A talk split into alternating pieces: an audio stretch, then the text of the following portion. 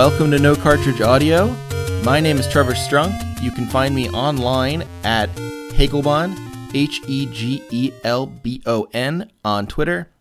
And we're happy to announce that No Cartridge now has its own web home at no cartridge.com.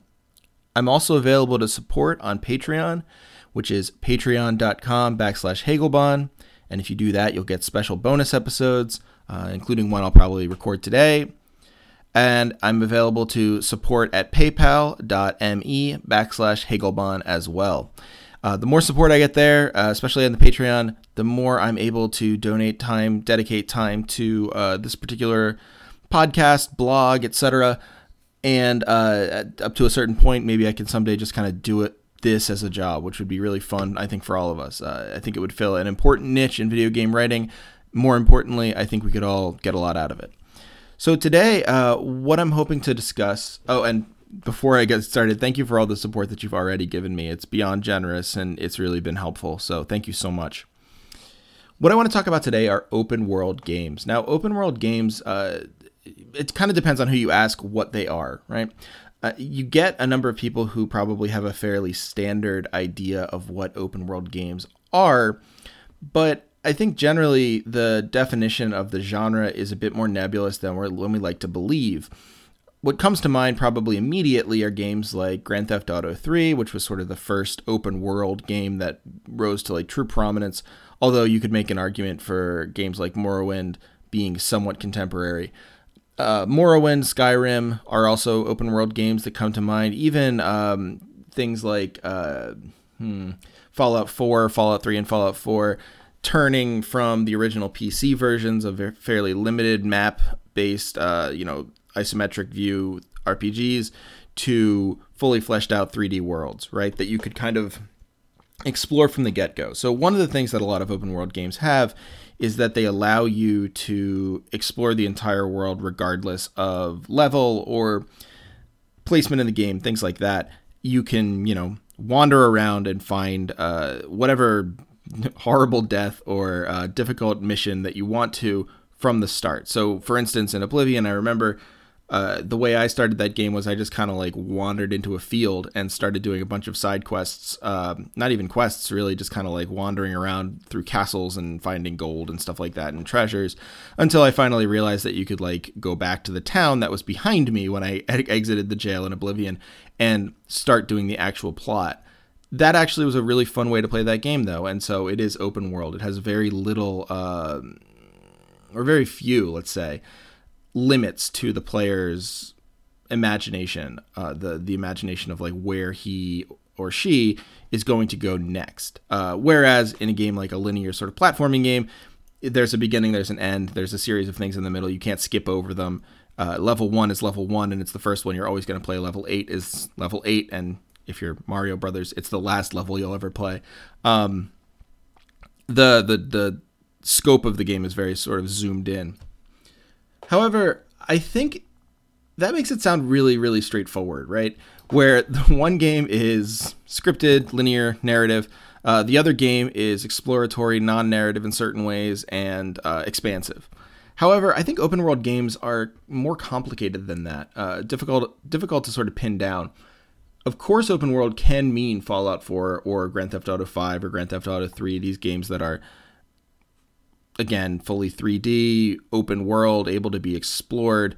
Skyrim, the, uh, the uh, I'm sorry, uh, Oblivion, any of the Elder Scrolls games uh, after the sort of early RPG versions.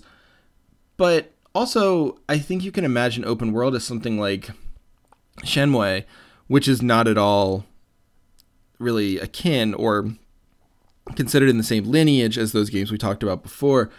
Nor is another open world game that I that I think of as open world quite often, which is Pilotwings, uh, the the early Super Nintendo game, and of course Pilotwings 64, both of which give you essentially a world to explore and various like things to hit. You know, try and go through this many hoops in your hang glider or whatever, but ultimately double as exploration games would a game like um, Euro Truck Simulator 2 be open world? Maybe. You can kind of go on any road you want. You're, of course, not going to get your delivery done in time if you miss your exit. But if you don't care, you can kind of wander off and do whatever you want. even games like Dragon Quest, which we talked about before in the RPG episode, you can go anywhere in that world. It's bounded, it's very limited, but there's nothing limiting you to going and fighting the last boss from the beginning. So, why is that sort of a traditional RPG, whereas something like Fallout 4 is open world? There has to be something different in open world games than just they allow you to be expansive and kind of do whatever you want.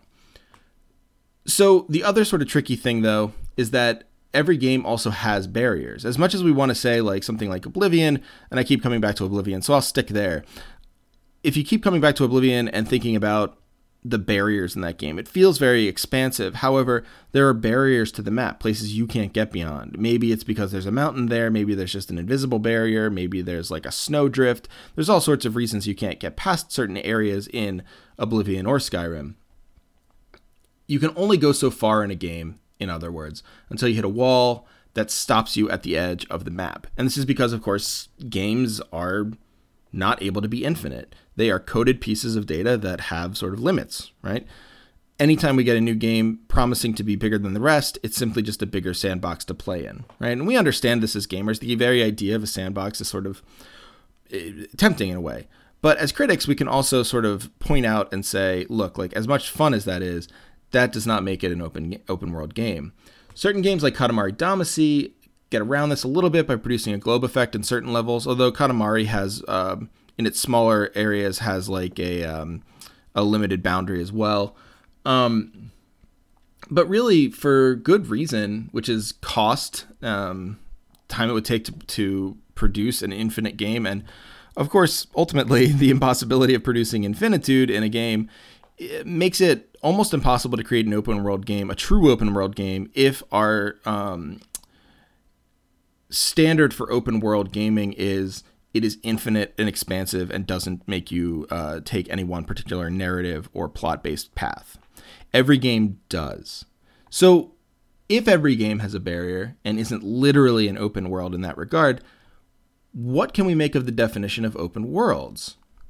Well, in some ways, we're sort of having the same conversations about open worlds now as we were about novels when novels were new right? Not exactly like brand new, but maybe something in like the 17th or 18th century. As scholars like Ian Watt or Nancy Armstrong will tell you, or Michael McKeon will tell you, the novel itself is not an easy thing to pin down. We know what a novel is today. However, when novels first hit the scene, it was sort of unclear what counted as a novel and what didn't. So, a lot of times, the first novel is listed as uh, Robinson Crusoe um, uh, or Clarissa, uh, Samuel Richardson's Clarissa, or um, uh, sometimes even um, Henry Fielding's Tom Jones, or an early novel, Tristram Shandy, is sometimes considered to be the first like serious novel. There's all sorts of things that can be considered the first novel, but there's also things that kind of get this weird instance of like, is it the first novel? It sort of has all the qualities, but it's not quite a novel, like Aphra Behn's Oroonoko, which is the short story about an African prince.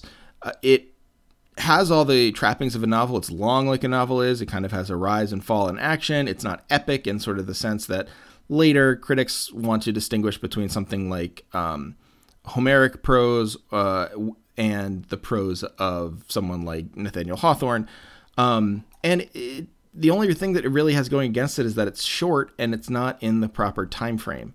Similarly, we might point to something like Don Quixote. Um, Miguel Cervantes' Don Quixote that is the sort of singular long, singular novelistic achievement in a lot of ways um, that comes before novelistic achievements. Why Don Quixote isn't considered sort of like a straightforward novel, I couldn't really tell you. In some ways, I'm sure it has something to do with the same thing that like the Thousand and One Arabian Nights isn't considered a standard novel. There's this kind of episodic quality. But again, we sort of hit the same problem as we do with open world games. Why isn't Dragon Quest considered an open world game? Well, probably because I don't know. There's like a singular plot. You sort of have one thing to do. It's not actually exploratory. You can't find like weird NPCs or stuff hidden by the devs. It's not big enough. There's all these things we could say, but ultimately, on a sort of definitional genre based level, we can't uh, rule it out. So, in this way, though, much like the novel ends up getting redefined over time, and at some point in history, and again, this is hard to pin down, uh, it, many people try, but it's very difficult to pin down the sort of turn of the novel into a serious genre But maybe let's be extremely conservative and say in the middle of the 19th century, the novel becomes super serious and like very, very codified. In terms of that, there's like a turning point, right? Like we get Moby Dick, we get the Brontes, we get Jane Austen, we get all these people. So this is, I guess, not quite the mid 19th century, but also the late 18th century. But there is a codification that happens, right? And in some ways, the open world game might be ready for the same kind of codification. There's been a lot of talk about Breath of the Wild, uh, the new Zelda game, being something of a game changer for open world games. And I'd like to I'd like to play the game first before I make any proclamations about it, but I think it's an interesting thing to hear the game changer for the open world game show up in this point in time. I think in some ways open world has required this kind of faith-based commitment of vision, right? Where we hear the word open word and we agree with the pr- programmers and producers of the game that they're doing one particular thing, right? They are producing a game that is expansive and doesn't have the same barriers and produces a big world, et cetera, et cetera, et cetera. Um, and we agree with them and we say, like, yes, you've produced this. However, it's also not totally true. As we've sort of broken down, there's all these ways in which open world games seem just as closed as any other game. So there's a way in which fan recommitment to rediscovering the potential and usefulness of open world conceits might be useful. Furthermore, um, Breath of the Wild is producing this thing that is making us grapple with the idea of open world games for the first time since probably Grand Theft Auto 3.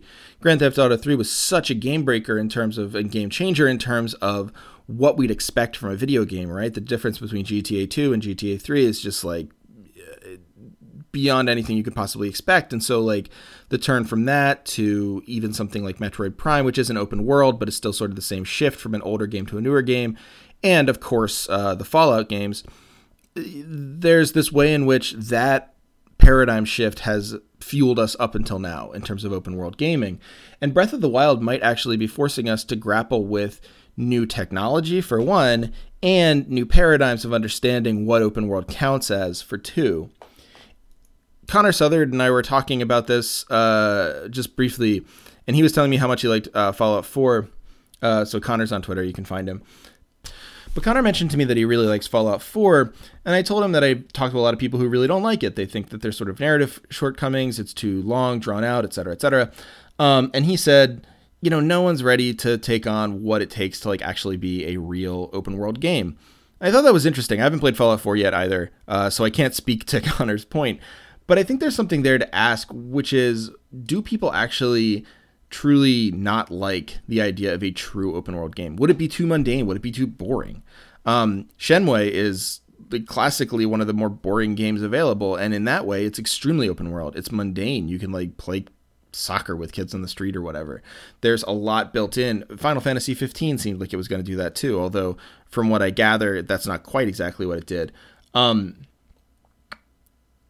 Fallout 4 and this question of open world, this question of what it entails, makes me wonder what we might do to either embrace limits in games, so like understand the barriers in the game and embrace them as like important things, or normalize the kind of mundanity and scope of the true open world thought into the space of a video game. That is, aestheticize it, make it something that is a quality of the game in terms of its vision as opposed to the quality of game in terms of its materiality. Maybe that's what Breath of the Wild is doing. And in a lot of ways, I'd like to think so, given the sort of clear aesthetic care and love that's been put into that game. That in fact, it's taking open world and making it sort of a quality as opposed to a series of technical requirements. We'll have to see where that goes, but I hope that that's where it turns in the future. And I'd like any suggestions on Twitter or elsewhere of open world games I might tackle in the future to kind of build out this hypothesis. If you're going to suggest uh, New Vegas, which everyone does, I have it. It's on my list. Uh, don't worry. Uh, but other suggestions are more than welcome. Thanks everyone for all your support. Uh, I appreciate you listening. I appreciate all that you've done for me so far with this project, and I'm just having the most fun. So I hope you'll bear with me and stay with me as we grow and build into the aesthetic criticism that I think video games really need. And as always, my friends, game and power. This has been No Cartridge